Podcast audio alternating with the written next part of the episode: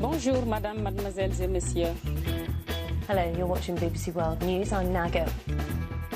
قناة الجزيرة في قطر Zapping. Le 19.37 minuti, buonasera a tutti e benvenuti a Zapping. Un saluto da Giancarlo Loquenzi in studio per la puntata di questa sera, mercoledì 8 novembre 2017. Veniamo subito ai temi che tratteremo in questa puntata, che sono molti, impegnativi, complessi, ma spero interessanti per voi che ci seguite. E avremo ospite in apertura il vice segretario del Partito Democratico Maurizio Martina, che è anche ministro delle politiche agricole. Con lui parleremo un po' del garbuglio della politica che si è eh, insomma, prodotto anche all'indomani del voto siciliano, con la prospettiva già aperta del voto nazionale, tutta la questione delle leadership, eh, delle coalizioni, di come questa legge elettorale Rosatellum appena approvata potrà o non potrà produrre una maggioranza di governo e quindi a cosa andiamo incontro nel prossimo marzo quando si voterà per rinnovare il governo del paese. Per ora il Partito Democratico ha perso il governo eh, siciliano, è stata una sconfitta, l'hanno riconosciuta, ma il dibattito è molto acceso e coinvolge ovviamente la persona di Matteo Renzi. Noi ne parleremo con Maurizio Martina tra pochissimi minuti. Poi eh, incontreremo, avremo ospite Simone Di Stefano, vicepresidente di Casa Pound. Eh, tra l'altro avete sentito parlare di questa terribile aggressione commessa da un esponente del celeberrimo famigerato clan Spada, Roberto Spada, che ha preso a capocciate, come si dice a Roma, un inviato della trasmissione Nemo che gli chiedeva eh, del suo sostegno, del suo endorsement a, proprio al partito di cui Simone De Stefano è eh, vicepresidente, cioè Casa Pound, ricevendone in cambio oh, un'aggressione molto violenta, lui e il suo, il suo cameraman. Bene, eh, Di Stefano ha annunciato che non vuole parlare di questo, noi qualche domanda gliela faremo comunque, staremo a sentire che cosa avrà da dire. Marco Bentivogli poi sarà il nostro ospite su almeno un paio di questioni molto importanti. La vicenda Ilva, su cui sapete è in corso una trattativa tra il governo e gli acquirenti eh, ArcelorMittal, c'è uno sciopero, c'è un'occupazione dello stabilimento di Genova in corso. Parleremo di questo, ma parleremo anche della vicenda delle pensioni, perché eh, su questo i sindacati dicono la loro e Bentivogli è un sindacalista ve lo ricordo, della Film Cisla che ha opinioni un po' diverse dai suoi colleghi eh, sindacalisti.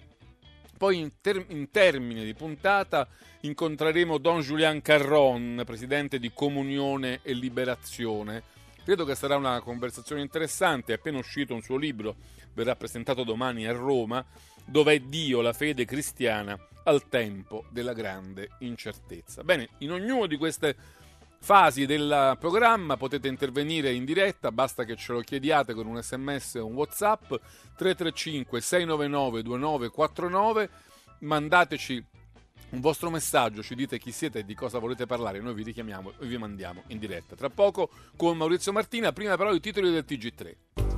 Buonasera dal TG3 ad Ostia c'è stata una gravissima aggressione nei confronti di una troupe della RAI che stava eh, facendo un'inchiesta dopo il voto che c'è stato il voto eh, di eh, domenica. Unanime la denuncia per eh, quanto accaduto e per il crescente clima di intolleranza. C'è la solidarietà del Presidente del Consiglio eh, Gentiloni. Vediamo i titoli Brutale aggressione ad una troupe Rai ad Ostia da parte di Roberto Spada, fratello del boss. Il giornalista per Vincenzi stavo chiedendo del sostegno alla lista di Casa Pound.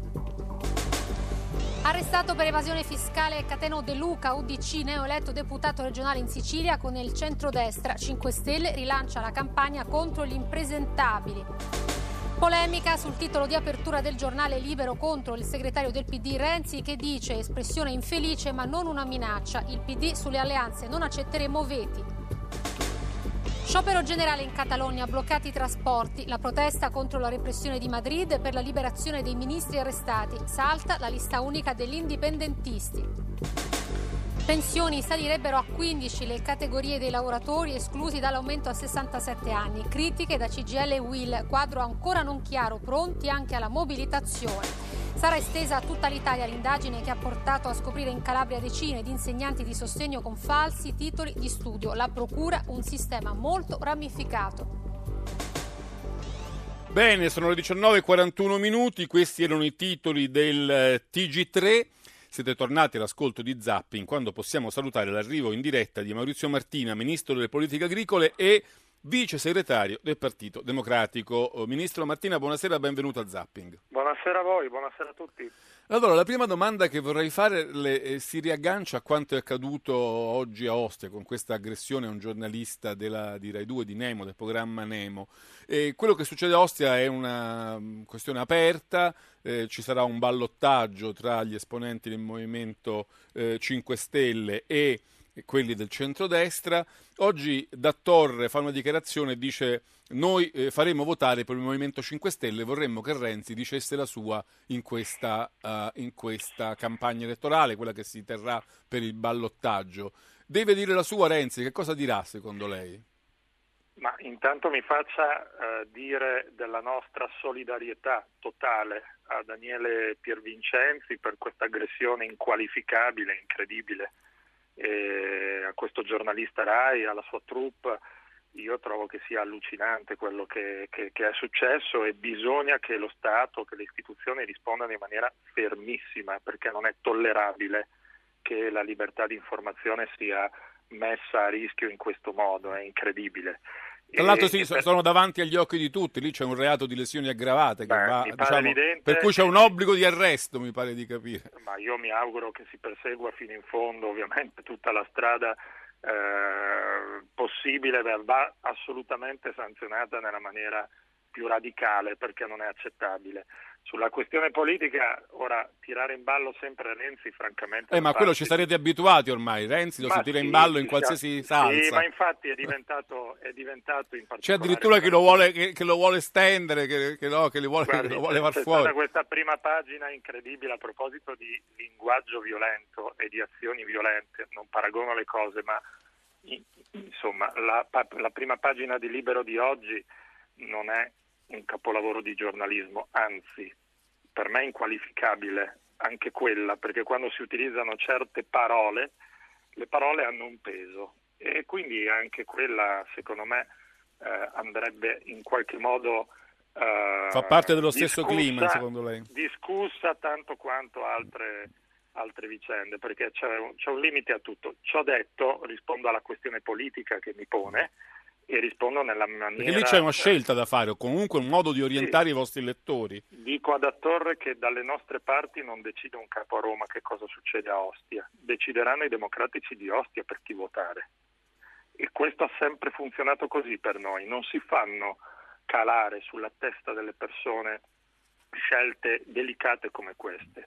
Saranno i nostri democratici militanti nei circoli di Ostia a decidere cosa fare nel ballottaggio di Ostia, perché giochicchiare anche con ballottaggi come questi, delicati, da Roma, come se fossero un gioco più da palazzo romano che non da eh, territorio, secondo me è improprio, sbagliato.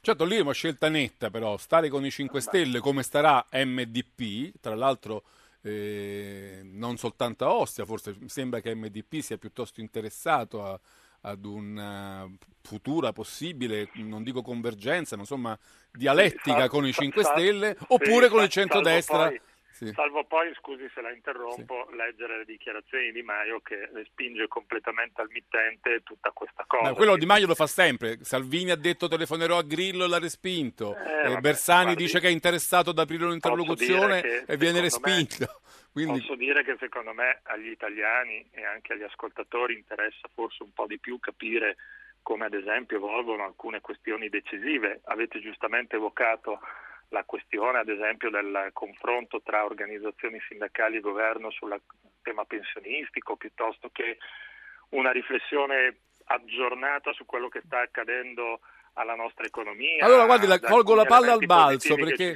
questa questione del. Andiamo a ragionare di sì, questo. Questa, questa questione dell'adeguamento automatico dell'età pensionistica eh, prevista dall'Istat, dalla legge Fornero, eh, eh, viene difesa strenuamente da Banca Italia, dall'Istat, dice attenzione a far saltare quel meccanismo perché rischia di far saltare i conti. Però ho visto invece, e qui lo tiro in ballo anch'io, Matteo Renzi, segretario del Partito Democratico, essere abbastanza interessato a rimettere in discussione quel tema. Certo, in campagna elettorale fare un favore ai pensionati è sempre, Guardi, è sempre allettante, no? Gra- grazie per la domanda perché questo è un tema decisivo e concreto. Eh, io le dico quello che pensiamo noi. Sì. Eh, noi pensiamo che il principio dell'adeguamento tra età pensionistica e eh, come dire, aumento dell'aspettativa di vita sia un principio da difendere, perché dentro questo principio c'è certamente un grande tema di riequilibrio generazionale che, di cui noi ci dobbiamo fare carico, che è un grande tema di come noi mettiamo in equilibrio dal punto di vista delle generazioni il sistema pensionistico italiano. Su questo non si discute. Quello che stiamo cercando di fare tutti, e qui il governo sta facendo effettivamente la sua parte con il tavolo aperto con le organizzazioni sindacali, è costruire per alcune tipologie di lavoro una flessibilità, una gestione più flessibile di questa questione, perché non tutti i lavori sono uguali. Ora noi stiamo discutendo, ad esempio, come si sa, e ne avete dato informazione anche voi, di far rientrare in alcune eh, fattispecie particolari più flessibili su questo principio alcuni lavori gravosi. Anche Parlo se quello è un territorio settore- scivoloso, perché ho visto per esempio una polemica strana qualche giorno fa tra gli insegnanti degli asili nido che sarebbero diciamo, inquadrati tra lavori gravosi e gli insegnanti delle scuole elementari che invece non lo sarebbero. Quindi ogni guardi, volta si apre perché certo, noi sì e loro no. Ma, per- ma certo, ma perché questa è una discussione molto delicata, e molto seria e una eh, discussione pubblica, fate dire, dalle istituzioni capace di organizzare eh, un equilibrio tra queste questioni è il mestiere della politica. Certo che costa fatica, però io so anche distinguere la pesantezza, la gravosità di un lavoro, ad esempio nel mio settore. Eh, il lavoro agricolo non, eh, non è la stessa cosa di un lavoro d'ufficio.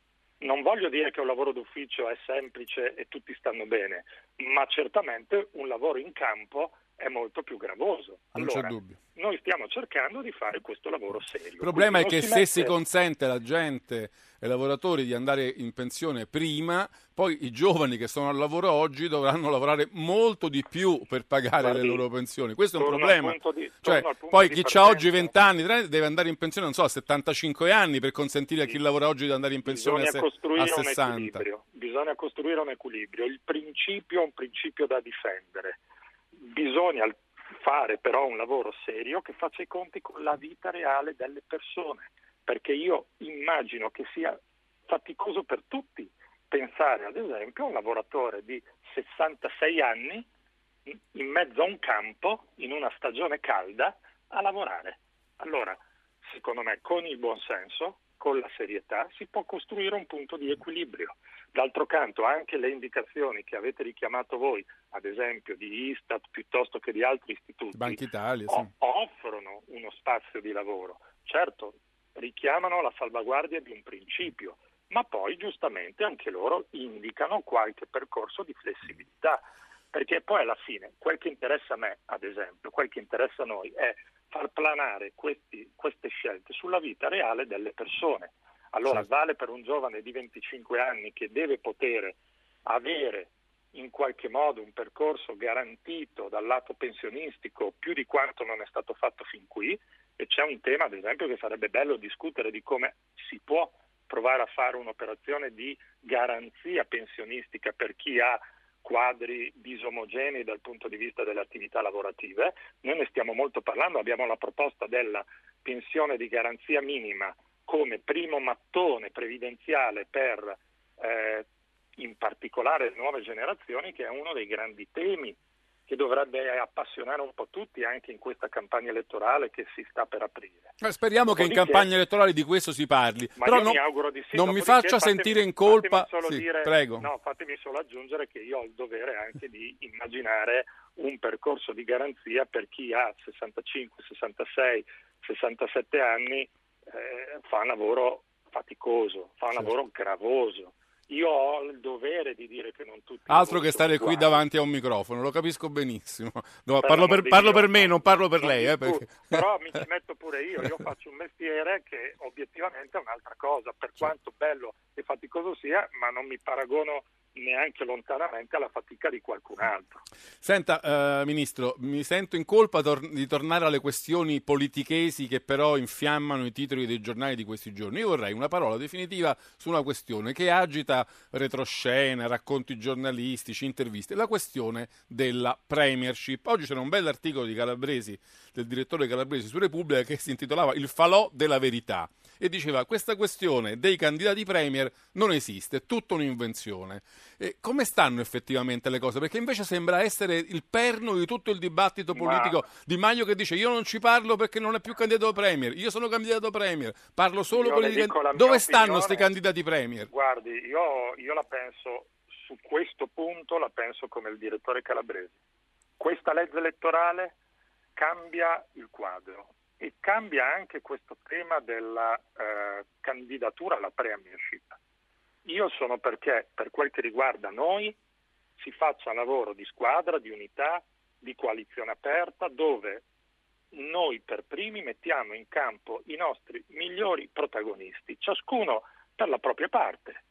Allora, nel nostro caso... Quindi non soltanto il migliore protagonista, il i migliori protagonisti. Il nostro capitano è Renzi, è il segretario stato votato dalle primarie, scelto da migliaia di persone. Lo statuto del PD dice che lui è automaticamente candidato premio. Lo statuto del PD, se posso dire. Qui c'è una scelta politica. La nostra scelta politica è che ovviamente il nostro capitano non si discute e noi lavoriamo con lui. Dopodiché noi per primi ci stiamo ponendo il grande tema di costruire una squadra. Siamo squadra nel PD perché per fortuna abbiamo un sacco di personalità, di persone. Una panchina lunga, direbbe una qualcuno.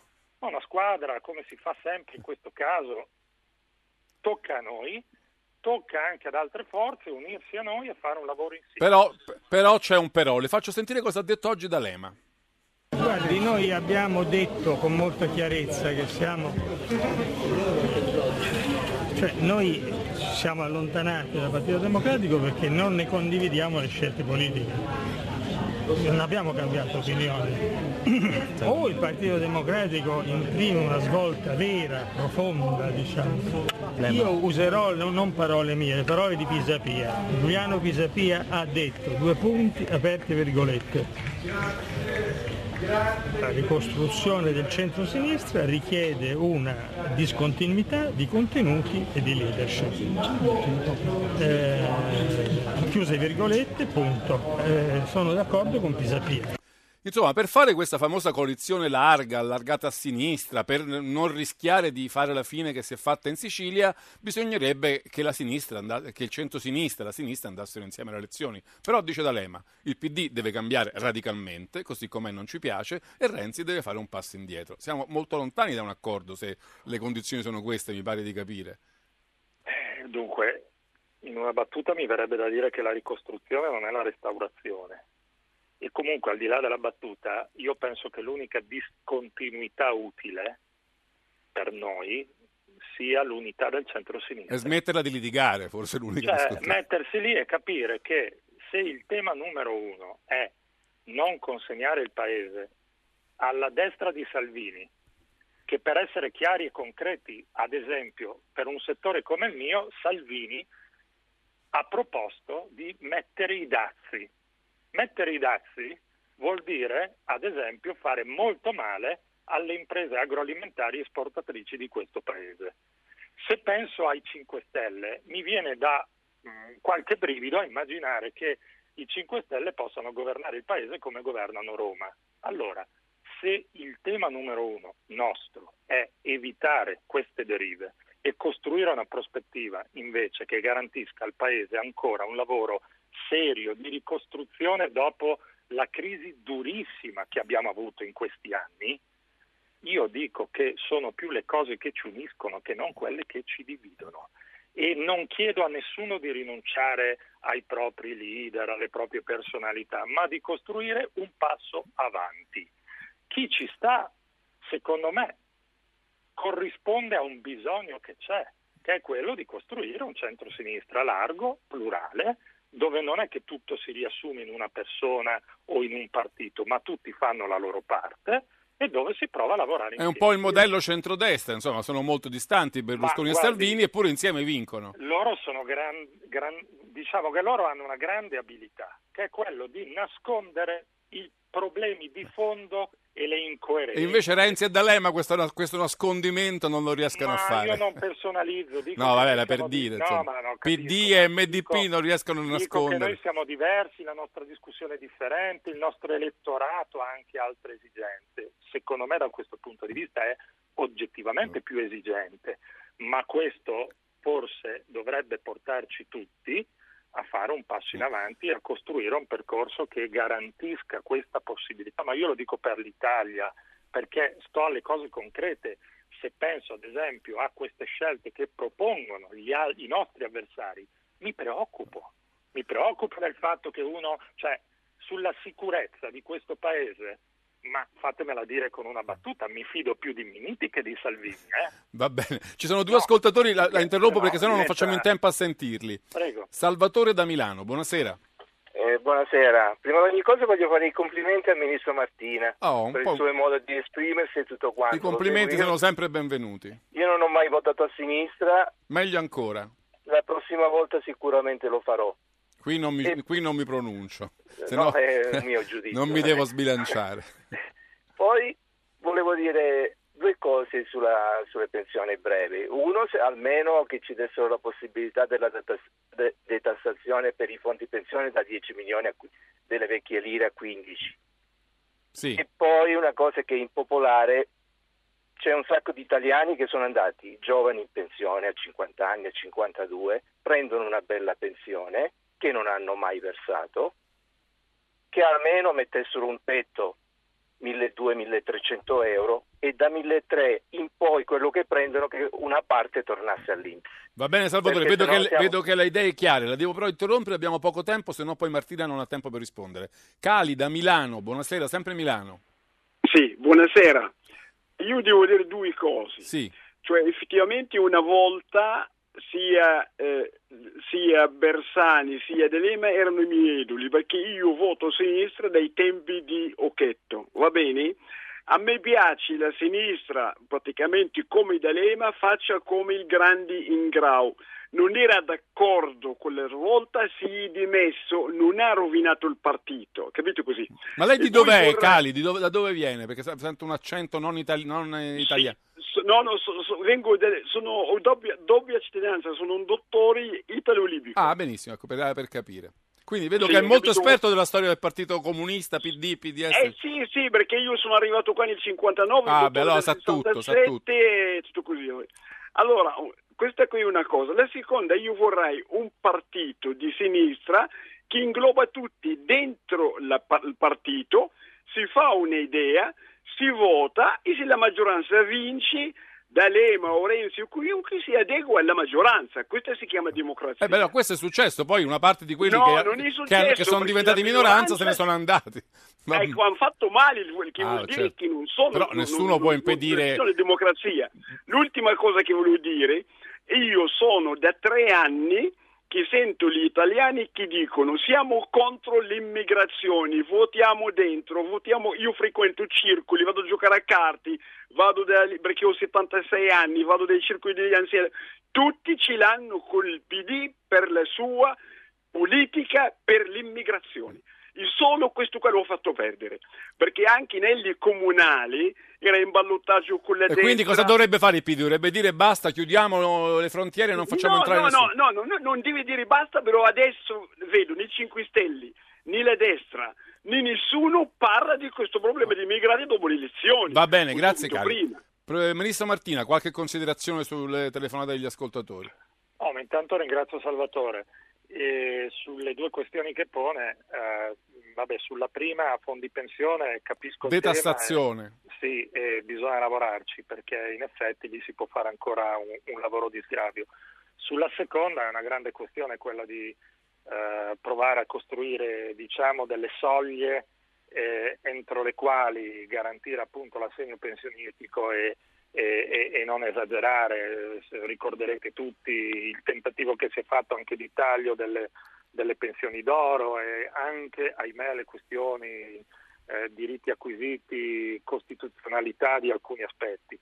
Eh, vediamo quel che si può fare, qualcosa è stato fatto, ma certamente il grande tema secondo me è quello di davvero lavorare a un modello pensionistico che garantisca maggiore equità generazionale e che faccia però anche i conti con eh, la vita delle persone, il carico di lavoro che queste persone effettivamente hanno, con tutta la complessità che abbiamo richiamato prima. Sì. Cioè, certo che la politica deve, deve scegliere, deve distinguere. Secondo ascoltatore, che abbiamo pochissimo Secondo tempo. ascoltatore, io voglio dire solo questo, eh, sono tanti gli elettori che richiamano il bisogno di unità delle nostre forze. Noi troppo spesso, storicamente, il nostro tema è sempre stato quello di costruire unità nella pluralità. Ci sono delle fasi storiche dove questo purtroppo non riesce. Eh, la nostra responsabilità, per me, in questa fase in particolare, è quella invece di garantire questo spazio unitario delle forze di centrosinistra, perché solo così siamo competitivi e possiamo battere i nostri avversari. E se hai in testa innanzitutto l'Italia, fai di tutto per arrivare esattamente a questa proposta. Ecco la cosa che io vorrei dire anche ai nostri amici eh, di centrosinistra, di MDP e di altre forze. Mm, senza il PD l'alternativa alla destra e ai 5 Stelle non c'è. Con il PD si può costruire. Lavoriamoci insieme, nessuno qui ha pretese em- egemoniche e nessuno pensa che il tema sia legato solo a questa o quella leadership. Facciamo squadra, uniamo le forze. Questo è il messaggio nostro e la novità di questa legge elettorale ci aiuta potenzialmente a costruire questo lavoro, perché questa legge elettorale per la prima volta rimette in capo a un'idea di coalizione. Ci sarebbe molto da dire su questa legge elettorale, ma purtroppo non abbiamo il tempo. Magari la rinvito, Ministro, quando verrà, così parliamo anche del suo libro, purtroppo eh, che sta per uscire dalla terra all'Italia. Sì. Eh, però non abbiamo tempo per approfondire, ma la, la No, rinvito non volentieri quando il libro uscirà. ben volentieri, Ero quando curioso di voglia. sapere cos'è la democrazia del cibo, però È un sinceramente... grandissimo tema. Guardi, si impara di più, secondo me, eh, che cos'è la questione democratica contemporanea discutendo di cibo che non facendo magari ragionamenti. Eh, Un giorno generali. ci facciamo una bella chiacchierata su questo, quando vuole. Volentieri. Grazie Ministro Maurizio Martina, grazie per essere stato a Zappi. In titoli del TG1 poi salutiamo eh, Simone Di Stefano, vicepresidente di Casa Pound. Oste, aggressione contro una truppa Rai, l'inviato di Nemo colpito con una testata dal fratello del boss Carmine Spada, solidarietà di Gentiloni. Evasione fiscale a Messina e agli arresti domiciliari, il deputato regionale De Luca due giorni fa era stato rieletto con l'UDC. 5 Stelle, Assemblea regionale siciliana infangata, bufera sul libero per un titolo su Renzi, ma il segretario Dem non mi sento minacciato. Accoglienza d'imperatore per Trump a Pechino, con zia cena nella città proibita, prima volta per un capo di Stato, in agenda commercio e Nord Corea. Napoli, appalti truccati al Cardarelli, torna ai domiciliari l'imprenditore Alfredo Romeo, con lui anche il direttore generale dell'ospedale. Il processo per l'omicidio dei fidanzati di Pordenone, ergastolo per Giosuè Ruotolo, la sentenza dopo due giorni di Camera di Consiglio. Stati Uniti, il futuro dietro l'angolo, le auto volanti diventeranno realtà. Dal 2020 Uber testerà a Los Angeles e Dallas un servizio di aerotaxi, apparecchi elettrici con ali capaci di atterrare e decollare in verticale. Bene, sono le 25 minuti, questi erano i titoli del TG1, siete di nuovo all'ascolto di Zapping, 335-699-2949, sms e whatsapp per intervenire in diretta quando salutiamo Simone Di Stefano, vicepresidente di Casa Pound. Buonasera, benvenuto a Zapping. Buonasera a voi. Che tra l'altro è una prima, è una prima assoluta nella nostra trasmissione, quindi doppiamente benvenuto. Ben venga, la ringrazio. Senta, vedo che lei non vuole parlare della questione che poi è stato però anche il primo titolo del TG1, dice che manca onestà intellettuale, quindi della questione dell'aggressione di Roberto Spada ad un nostro collega inviato RAI mh, eh, oppone un semplice no comment. Io però la vorrei pregare mh, invece di fare un'eccezione qui con noi, visto che i nostri ascoltatori magari la conoscono meno, e forse è il caso di dire qualcosa perché c'è qualcosa che vi lega. Eh, Spada ha fatto un endorsement forte su Facebook dicendo eh, Casa Pound è l'unico che qui a Ostia fa qualcosa di bello per i cittadini, è, è l'unico partito da votare. E tra l'altro il cronista che ha ricevuto la capocciata, come si dice a Roma, gli stava proprio chiedendo perché lui sostenesse Casa Pound. Quindi, insomma, un, legale, un legame che un po' vi chiama in causa, con tutta l'onestà intellettuale che ti- qui, qui teniamo in gran conto, mi piacerebbe che lei ce la commentasse.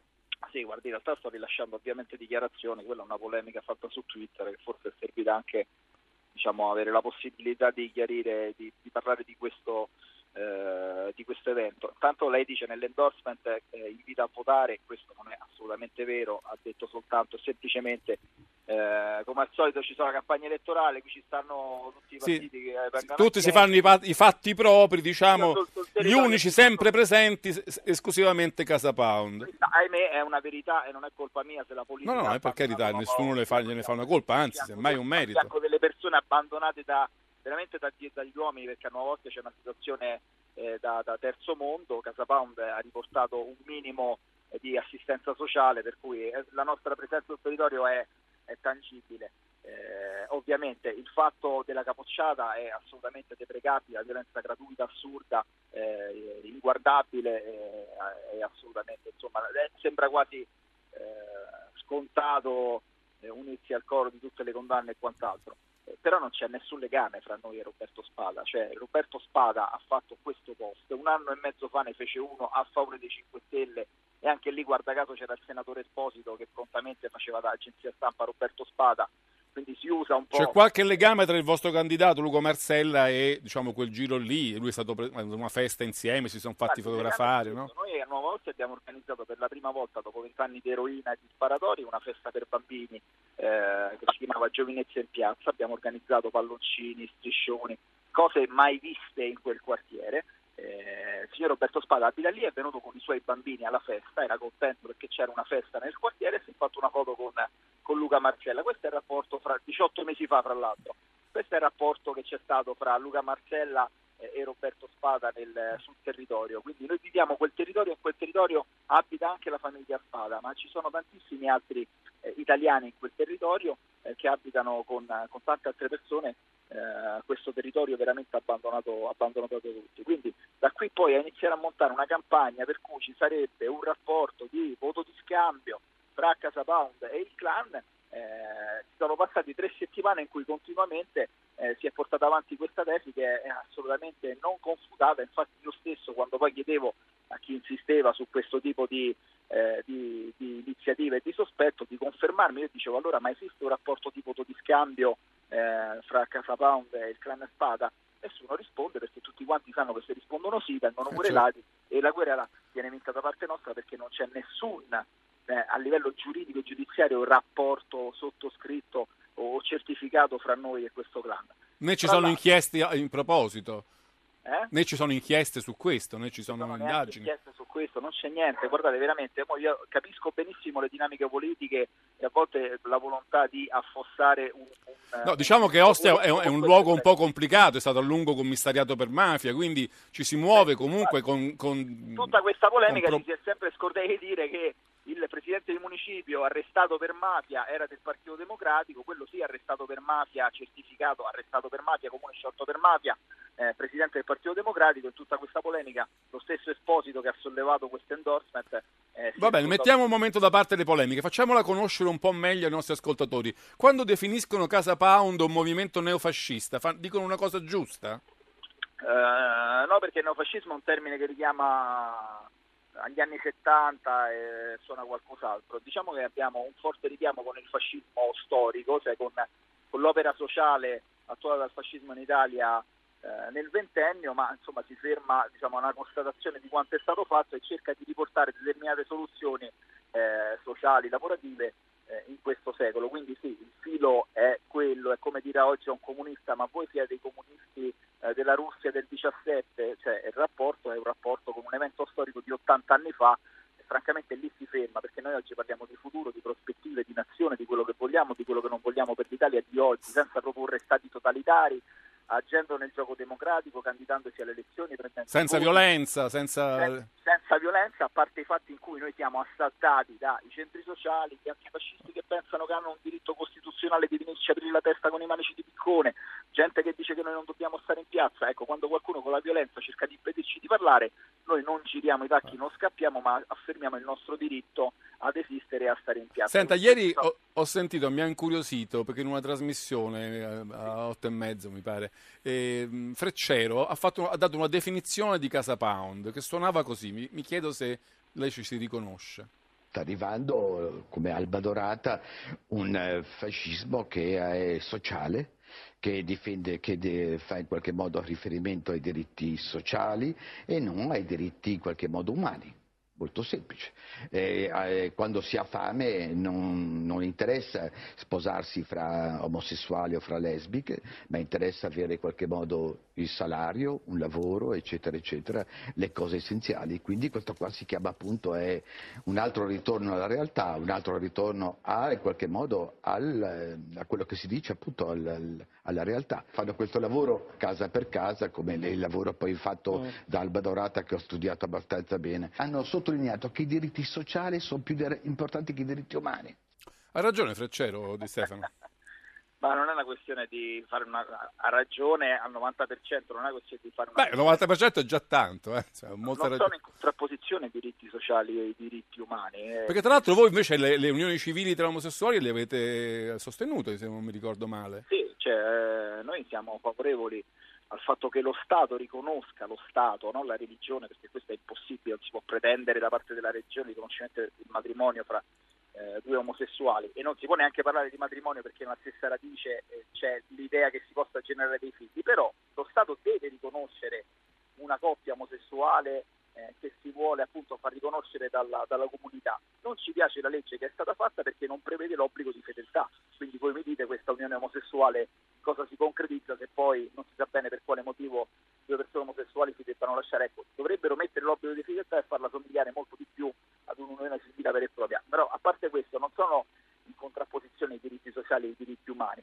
Eh, si possono far convivere. No, l'unica cosa che lì trovavo un po' imbarazzante è, è, che la sinistra sì. si è anchilosita eh, sul parlare dei diritti di tutti, scordandosi che alle persone bisogna garantire un lavoro certo e sicuro con un salario ben più alto di quello che prendiamo oggi, bisogna garantire la casa, bisogna garantire l'assistenza pubblica sanitaria gratuita per tutti, cioè la sinistra queste cose non le dice più e le dice Casa Pound, perché Casa Pound eh, ha una radice sicuramente, vogliamo, che viene dal fascismo storico, il fascismo storico anche quello viene da sinistra perché Benito Mussolini era un socialista, e per cui noi in questi anni purtroppo, purtroppo per fortuna, anzi siamo contenti di esserlo, siamo l'unico riferimento sociale nei quartieri periferici più Non so se lei si riconosceva eh, nel richiamo, nella similitudine con Alba Dorata, che io non trovo particolarmente commendevole, perché proprio, per esempio proprio oggi dei militanti di Alba Dorata hanno aggredito un'avvocatessa fuori dal tribunale Atene, mh, mm, eh, spaccandole la faccia sostanzialmente. Cioè noi, noi, ci occupiamo d'Italia, eh, ovviamente Alba Dorata è uno dei movimenti identitari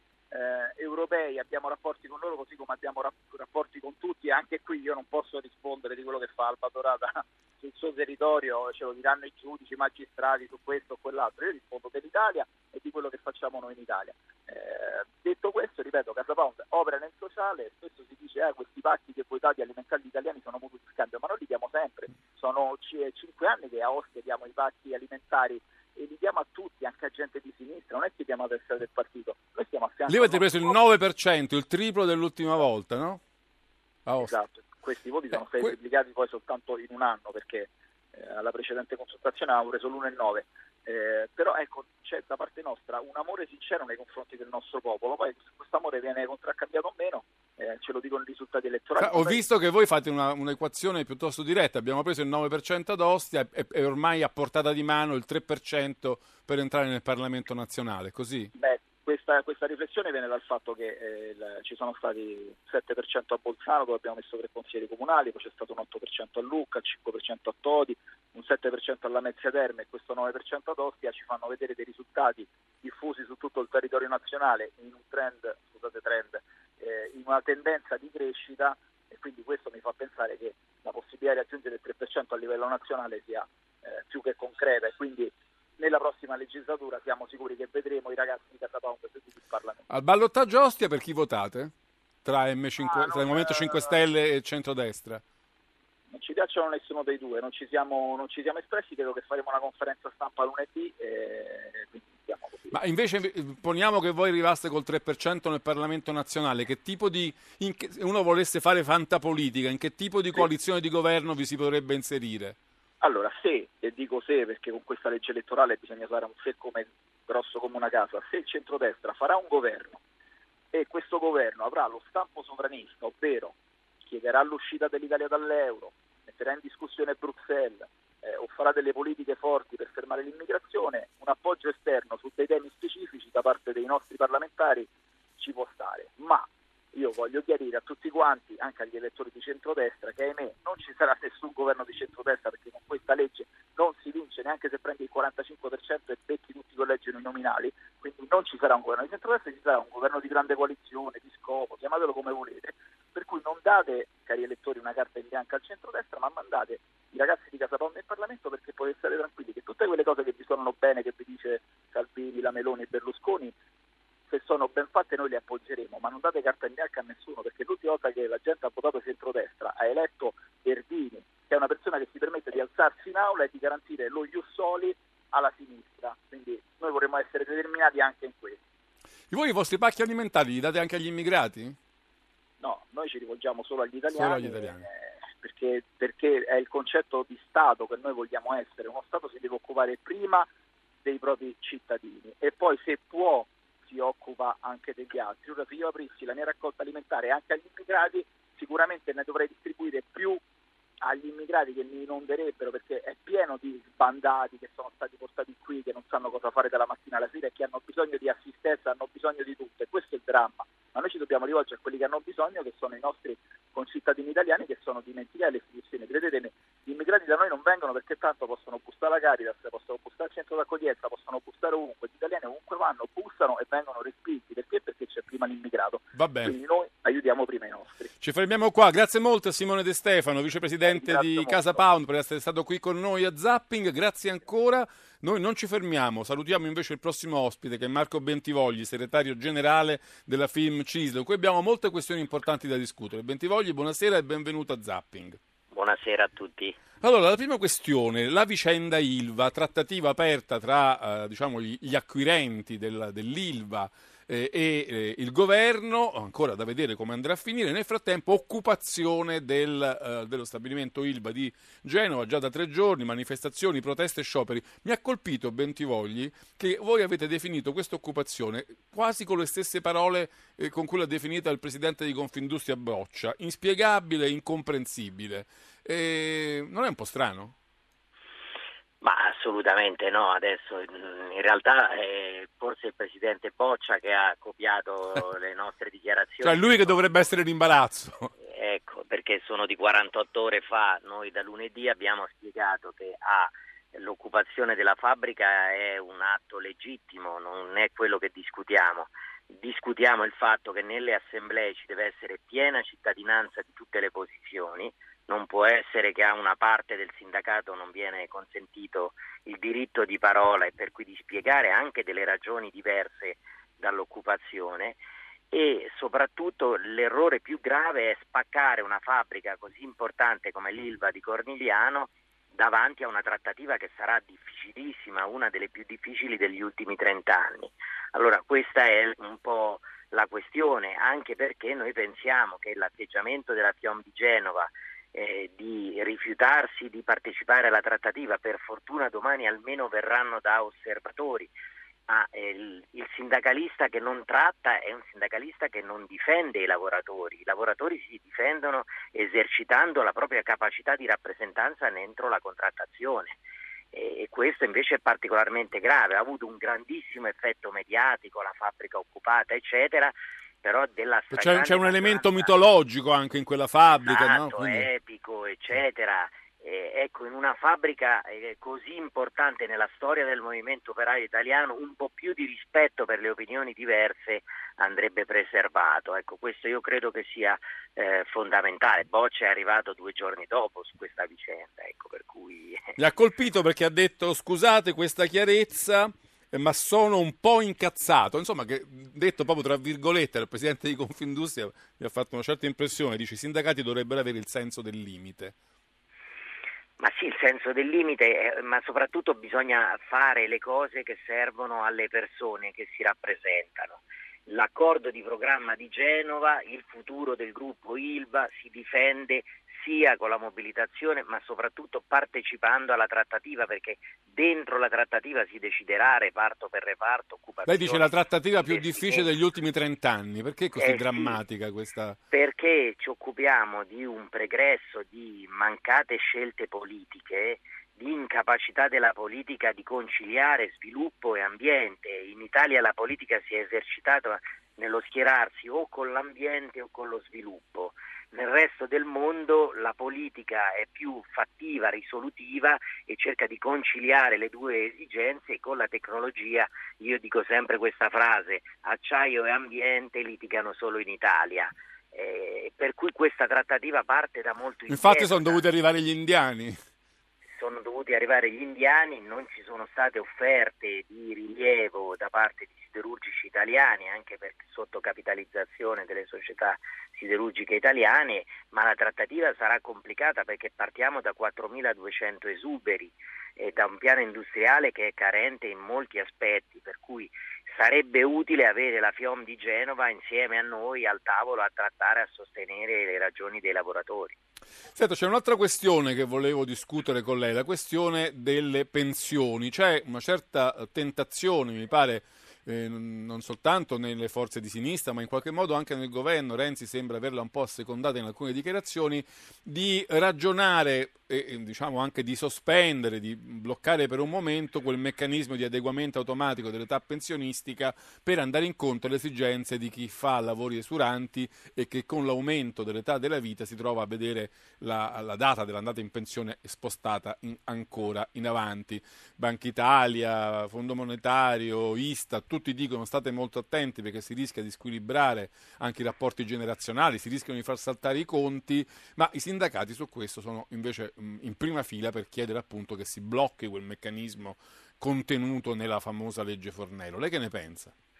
Ma io penso che la posizione che ha sostenuto e che sta sostenendo in questa settimana la CISL nella, in questo negoziato molto serrato proprio su questo punto sia la più seria e cioè che ehm, vede la speranza di vita è una media del pollo eh, tra un lavoratore di concetto che può arrivare a 70 anni in buona salute e una persona, pensiamo appunto ai lavoratori in Ilva, fanno turni avvicendati tutta la vita, lavorano quasi i sabati, le domeniche, le feste, perché sapete gli altoforni non, Non si si possono, possono, certo. spegnere, fanno un lavoro a, co- a contatto con sostanze nocive.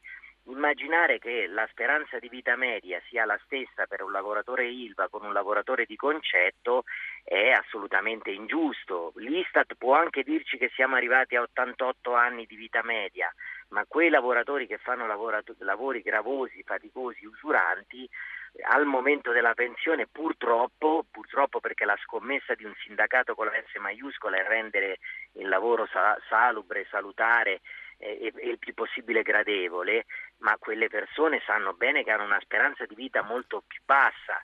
Tanti anni fa mi ricordo eh, un istituto di statistica un, un po' più puntuale, che era quello francese, eh, contabilizzava che addirittura a, a parità di mansione un lavoratore della Peugeot Citroën, cioè privato, rispetto a un lavoratore della Renault, e cioè azienda di auto pubblica, eh, il secondo aveva 2,5 anni di vita media di speranza di vita in più.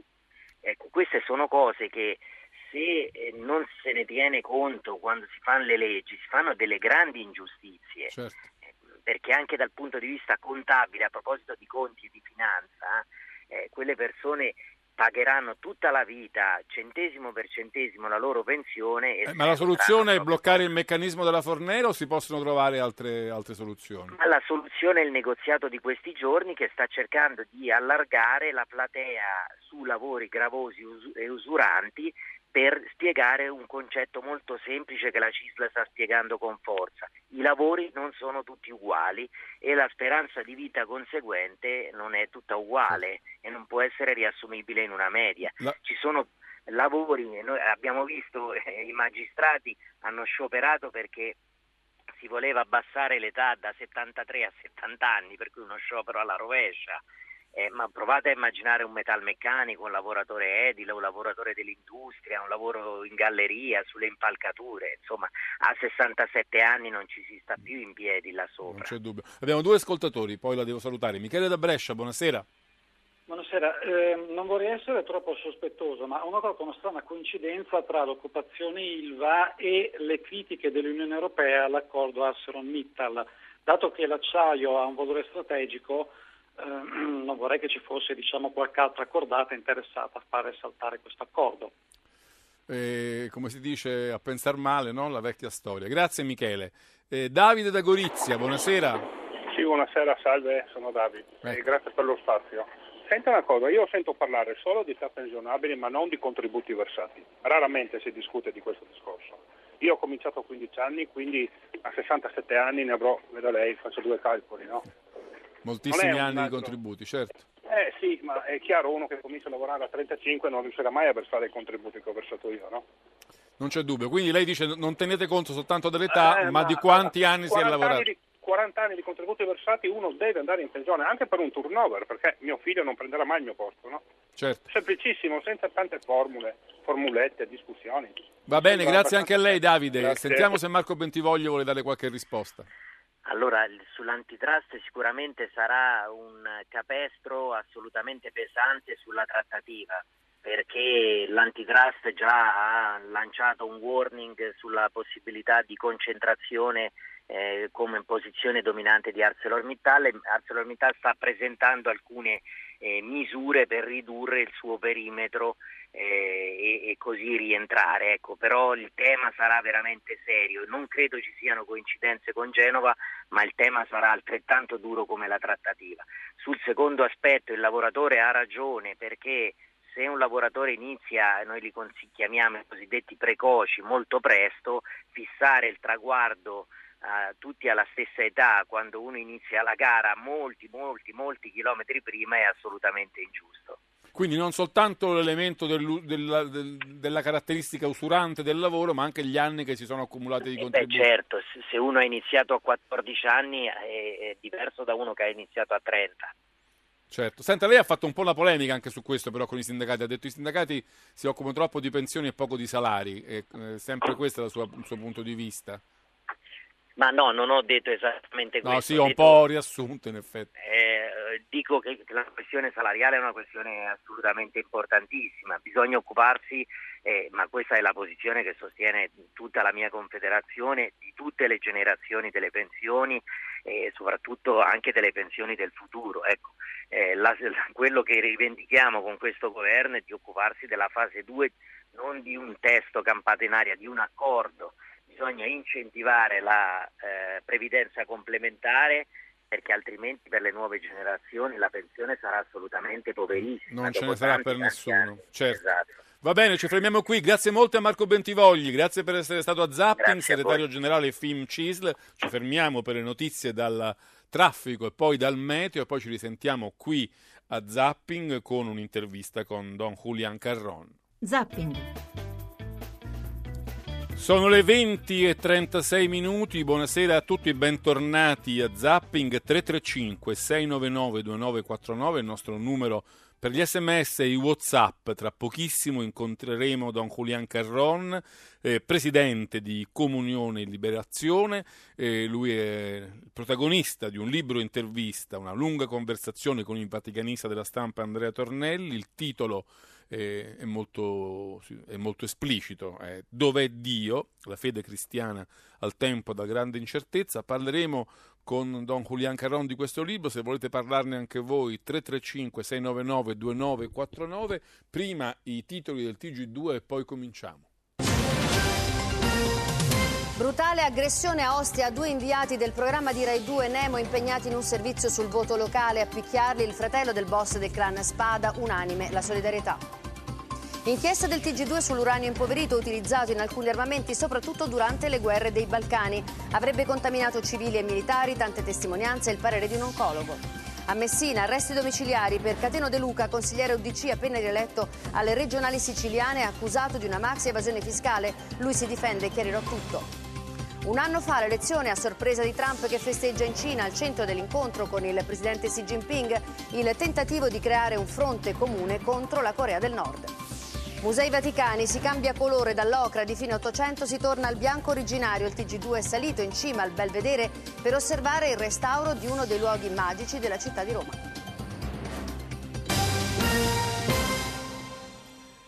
Le 20 e 37 minuti, dov'è Dio, la fede cristiana al tempo della grande incertezza? Di questo tema immenso parla Don Julian Carron, presidente di Comunione e Liberazione, docente di introduzione alla teologia presso l'Università Cattolica del Sacro Cuore, assieme ad Andrea Tornielli, che è il vaticanista della stampa. Don Julian Carron è con noi perché presenterà, è con noi questa sera Zapping, e presenterà domani a Roma il suo libro. Eh, buonasera e benvenuto a Zapping, Carron. Eh, buonasera. Grazie per essere con noi. Allora io volevo chiederle in maniera introduttiva questo, per quale motivo, a quale scopo lei si è sottoposto a questa lunga intervista? Che cosa voleva che alla fine uscisse fuori dalle, dalle pagine del libro e dal racconto che Tornielli fa della vostra lunga conversazione? Quali erano i temi che lei voleva che fossero chiari e evidenti a chi leggerà il libro? Eh, la mia è stata semplicemente una risposta a, una, a un invito eh, di Andrea Tornielli per fare questa intervista quando lui mi ha contattato non avevo ancora nessuna traccia di che cosa voleva e che cosa voleva domandare su che cosa eh, voleva non ha posto condizioni insomma non era pronto a, li, a, rispondere a qualsiasi domanda. Eh, effettivamente. Poi quando mi ha mandato la traccia di, delle domande che più o meno poteva cominciare a, a pormi poi si sono allungate perché una domanda che andava un'altra allora mi sono reso disponibile a rispondere a ogni domanda. E adesso rileggendosi, secondo lei che cosa c'è che davvero eh, è importante che il lettore capisca dalle, dalle, tante cose dette in questo libro? Cosa tiene, a cosa tiene di più? Fondamentalmente eh, a capire che cosa sta capitando, perché tante volte le persone sono un po' sconcertate davanti al cambiamento di epoca che, di cui parla Papa Francesco e il primo aiuto mi sembra è cercare di capire che cosa sta capitando e poi eh, per un cristiano che vuole vivere e affrontare questa situazione che cosa vuol dire questa sfida davanti alla quale stiamo per eh, la propria fede. Io penso che oggi cristiani possiamo dare un contributo se approfittiamo questa crisi in cui ci troviamo per approfondire la natura della nostra fede e poter così condividere con gli altri la nostra prospettiva. Perché quello che si capisce leggendo, uh, leggendo il libro è che il vostro pensiero, il suo pensiero è che il, il, tema della secolarizzazione o addirittura della scristianizzazione in particolare dell'Europa, appunto, oltre ad essere una sfida, può essere anche un'occasione di crescita per i cristiani, quasi che i cristiani abbiano bisogno di chi non crede per crescere nella loro fede. Eh, in parte sì, cioè, io mi ricordo sempre di, una, di, un articolo che aveva pubblicato tanti anni fa l'allora teologo Ratzinger negli anni 60 in cui parlava dell'ateismo come un'occasione, no? perché eh, le domande dei nostri contemporanei eh, sono veramente una domanda anche per noi, per la nostra fede, per la capacità che noi abbiamo di dare ragione della speranza che ci è capitata nella vita incontrando Cristo. Per questo mi sembra che come allora oggi eh, ci troviamo davanti a una sfida ancora più potente perché la cristianizzazione non solo non si è fermata ma si è eh, fatta più profonda e riguarda aspetti della vita che in tante occasioni non potevamo neanche immaginare negli anni, nei decenni scorsi.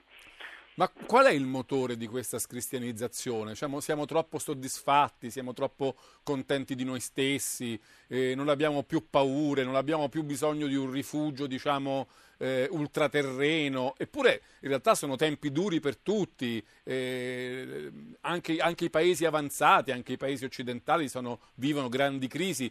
Si potrebbe pensare invece che ci sarebbe un grande bisogno di, eh, di religiosità Eh, secondo me eh, sì, cioè, c'è un grande bisogno di religiosità, almeno un grande bisogno.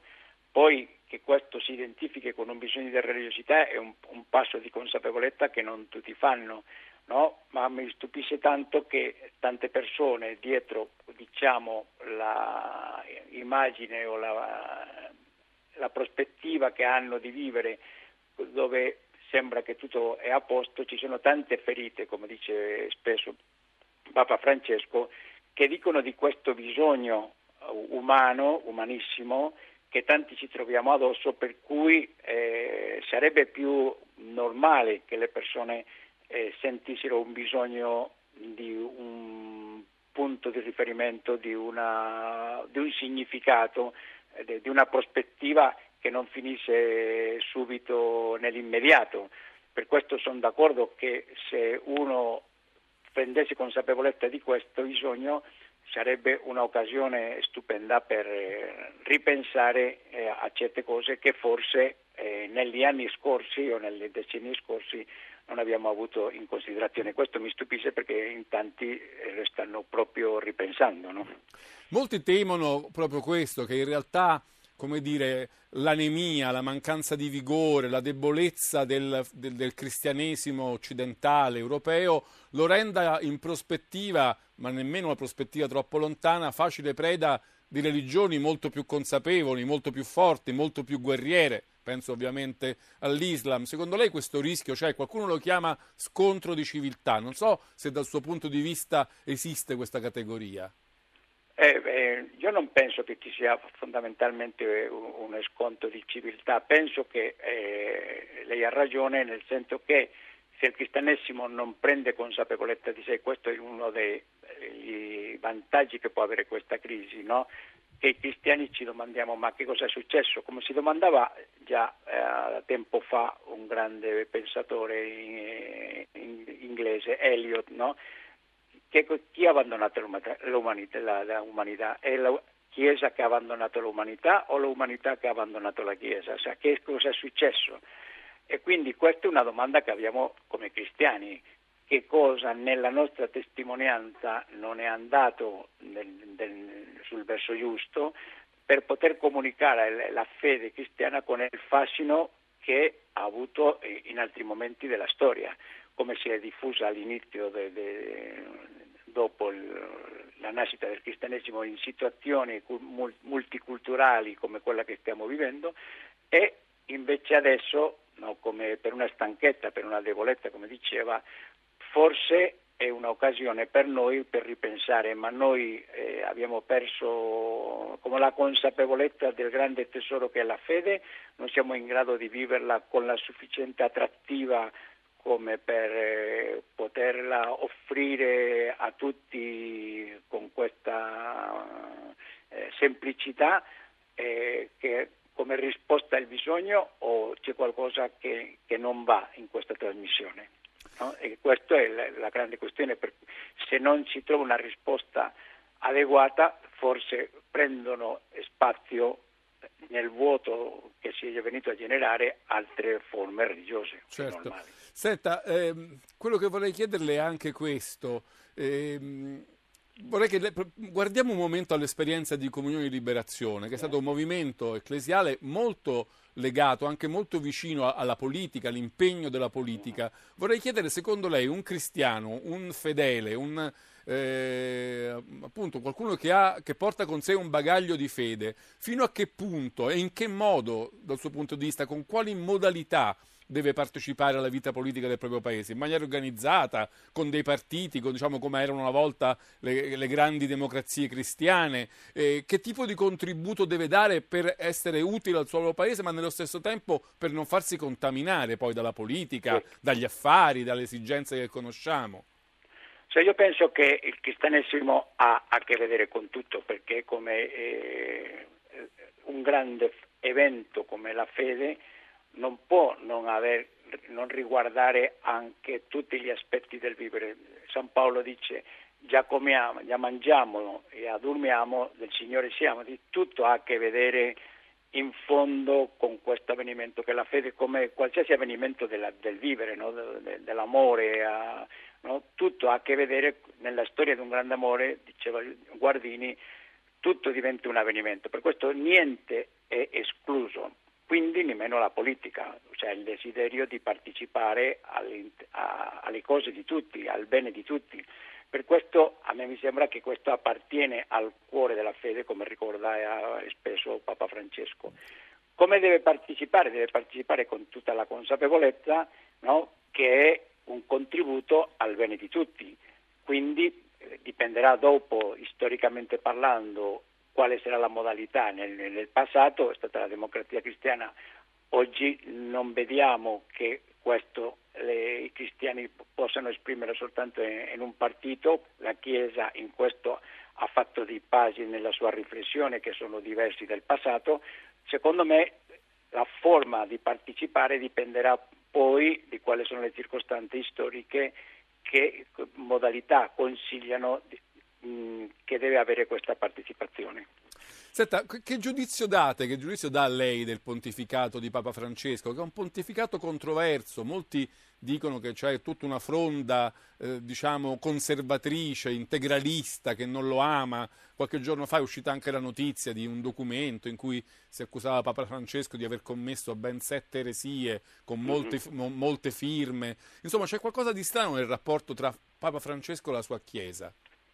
Mi sembra che come ogni grande riformatore diciamo, eh, genera scompiglio, no? genera reazioni di questo tipo. A me mi sembra che Papa Francesco è un dono per la Chiesa attuale perché eh, con la sua modalità semplice, diretta, attraverso i gesti e le parole semplici, è in grado di arrivare a, a tutti quanti, tante volte la Chiesa non arrivava per questo capisco che a tanti mm, non le vada bene, no? non penso che nessuno possa eh, sul serio dire che ci sono delle eresie perché è una cosa assolutamente senza fondamento dal punto di vista teologico, quindi eh, sono a volte le paure di certi gruppi che possono produrre reazione eh, scomposte come quella che, a cui si riferisce, ma non mi sembra che questo sia il tono generale della Chiesa che lo percepisce come veramente un dono per questo momento storico. Lei dice che Papa Francesco usa spesso parole molto dirette e molto semplici, lo fece anche nei confronti di Comunione e Liberazione qualche anno fa. Certo. Volevo fargliela sentire questa frase. Don Giussani non vi perdonerebbe mai che perdeste la libertà e vi trasformaste in guide da museo o adoratori di ceneri. Quando siamo schiavi dell'autoreferenzialità finiamo per coltivare una spiritualità di etichetta. Io sono C-il, questa è l'etichetta. E poi cadiamo nelle mille trappole che ci offre il compiacimento autoreferenziale, quel guardarci allo specchio che ci porta a disorientarci e a trasformarci in meri impresari di una ONG. Ecco, Papa Francesco parlava a 100.000 eh, membri di Comunione e Liberazione in Piazza San Pietro. Come accoglieste questa, queste parole? No, noi la accogliamo veramente come un gesto totale di paternità di Papa Francesco nei nostri confronti. Noi quando siamo andati a Piazza San Pietro abbiamo chiesto l'udienza a Santo Padre, non volevamo fare un gesto diciamo formale, avevamo delle domande che io l'avevo fatto avere al Santo Padre per come dopo anni dalla morte di Don Giussani potevamo veramente eh, mantenere fresca la, il, il, il, carisma che ci aveva affascinati e il Papa ci ha dato dei suggerimenti eh, per questo cammino. E quindi Devo dire veramente... niente affatto formali, molto nella sostanza, no? Esatto, per questo io sono molto contento di queste parole, abbiamo fatto tesoro e continuiamo a fare tesoro di queste parole perché per noi sono un'occasione costante di un richiamo eh, alla conversione e al cambiamento a cui il Papa ci ha invitato, come tra l'altro poi ha invitato a tanti con parole molto simili eh, lungo tutti questi anni dopo di questa udienza. Abbiamo un ascoltatore che vuole farle una domanda, ha chiamato sì. al 335 699 2949. Sergio da Milano, buonasera. Buonasera. Prego, sì, allora io eh, nel mio messaggino ho detto Dio è latitante. Questo è quello che viene percepito da, dalla gente oggi, perché eh, questa cultura mass mediale che oramai ci invade la vita in tutti i modi possibili e immaginabili, da internet alla televisione, continuiamo a vedere disgrazie, continuiamo a vedere una quantità di male impressionante in giro eh, sul pianeta, perché lo vediamo a questo punto il nostro teatro è il pianeta. Vediamo continuamente manifestazioni del male dovunque. E allora uno si domanda, ma Dio dovrebbe essere nostro padre. Non esiste che un padre, voglio dire, non intervenga per il bene dei suoi figli. Un padre interviene, un padre eh, fa qualcosa. Oggi percepiamo invece il fatto che ci sono innocenti che continuano a morire in tutto il mondo, infatti che, eh, chiaramente fanno, fanno, pensare questo, no? Eh, questo padre certo. non c'è. Sergio, è molto, è molto, giusta la sua domanda. Tra l'altro, nel libro c'è un capitolo che affronta questo, e questa è una domanda sì. permanente nella vita della Chiesa. No? Davanti sì. all'Olocausto, Benedetto XVI disse: Perché Signore hai taciuto? Papa Francesco si chiede perché soffrono i bambini. Forse non c'è una risposta a questo, Don, Don Carron.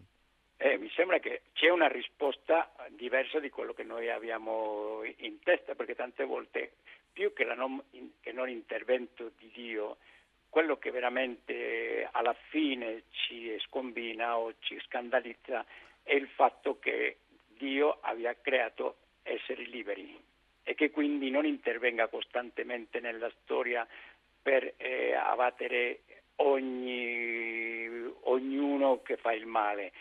Tanto si è coinvolto nella storia che lui stesso è sceso nella storia e ha dato la vita anche per noi, per vincere il male.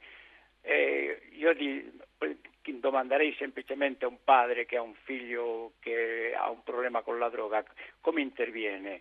Eh, devi fare, costringerlo in qualche modo, come fa? Chiuderlo in casa o lasciarlo libero di creare la sua formazione? Capi... Cioè, la questione è che ci sono due possibilità, o Dio crea un essere libero e allora rispetta la libertà, o la libertà è una presa in giro, allora ogni volta che l'uomo fa qualcosa di sbagliato deve intervenire come il grande poliziotto. Ma io una volta mi ricordo aver avuto una, un dialogo con un tassista a proposito di questo e mi è bastato farle una domanda, ma per evitare questo lei preferirebbe per esempio che la sua moglie le volesse bene eh, solo meccanicamente perché così potrebbe evitare che fosse infedele o preferirebbe di essere amato da una persona che gli vuole bene liberamente? Non ho avuto nessun dubbio a rispondere liberamente. Perché? Perché tutti sappiamo che una persona che ci vuole meccanicamente, che non può eh, eh, fare degli errori o essere infedele, neanche può amarci veramente con tutta la sua capacità di amare. Quindi anche Dio eh, deve rispettare quella realtà che ha creato anche al, al costo, al prezzo, no? che tante volte facciamo noi, eh, non Dio, noi il male anche a noi stessi. Certo. Dio ha fatto tutto quello che è nelle sue mani per aiutarci agli uomini inviando il proprio figlio e morendo alla croce. Più cioè. di così lei dice cosa doveva fare. Va bene, esatto. ci dobbiamo fermare. Grazie davvero molto Don Julian Carron per essere stato con noi. Vi ricordo il suo libro Dov'è Dio? La fede cristiana al tempo della grande incertezza, edito da PM. Grazie ancora, noi ci fermiamo qui con questa puntata di Zapping. Ringrazio tutti eh, Giovanni Benedetti, Luca Conti, Valeria Riccioni, redazione, Leonardo Patanè, il nostro regista. Alla parte tecnica questa sera ringraziamenti vanno a Alessandro Rosi per il video e a Maurizio Possanza per l'audio. Ci fermiamo qui davvero, vi do appuntamento a domani per una nuova puntata di Zapping. Un saluto e un grazie da Giancarlo Loquenzi.